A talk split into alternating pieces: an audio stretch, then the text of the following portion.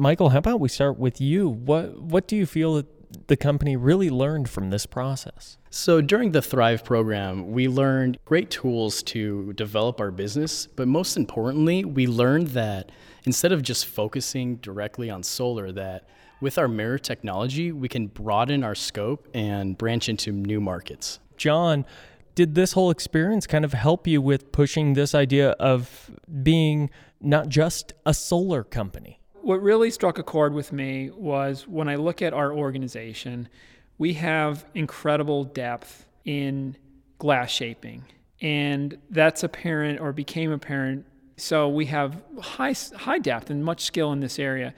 As we were developing and this, this new technology came to be, we realized that there's a strong and huge opportunity to be able to market this. And I think in the Thryve program, you know, we, we went into it very focused on solar, and we still, as a business, are very focused on it, but we learned we can do a lot more. And I think that was something that, had we not been through the Thryve program, we probably wouldn't have added this component to our business like we believe we can it kind of gave you the guts to step out and see something new, see a new option that that can add to what you're doing as a company, really. Right, exactly. You know, and uh, a lot of the Thryve program is really stepping out of your comfort zone.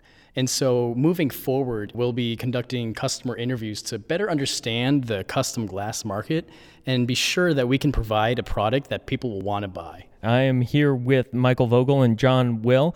Uh, they're both a part of REhnu, a company that just went through Thryve Scale Up. Is there anything, uh, I guess, that that you're already seeing results of? One thing that was discussed right away in the Thryve process is that you really need to talk with customers, people that will use your product, and continuously do that. So that was really hammered very strongly in the beginning and has, has been a consistent theme.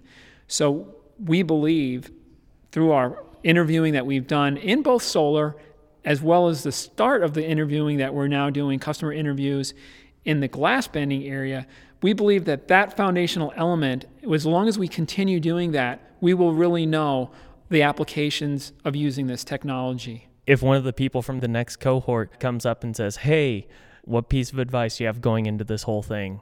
What would you tell them?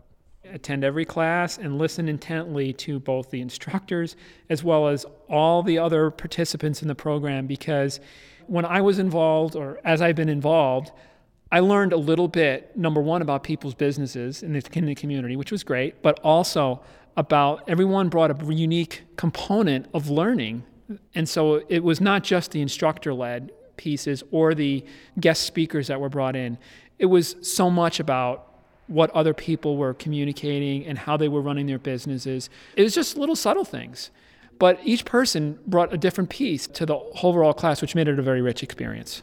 Yeah, I agree with Jon. You know, uh, Tony and Justin are both extremely talented and very knowledgeable um, and gave great advice and were available for one on one sessions, which we took great advantage of, but also everyone brings their own different perspective to the table. And so that really helps you kind of get out of the box thinking. Just because for us in particular, you know, we were so focused on solar that we didn't expand our mind to see the other potential applications.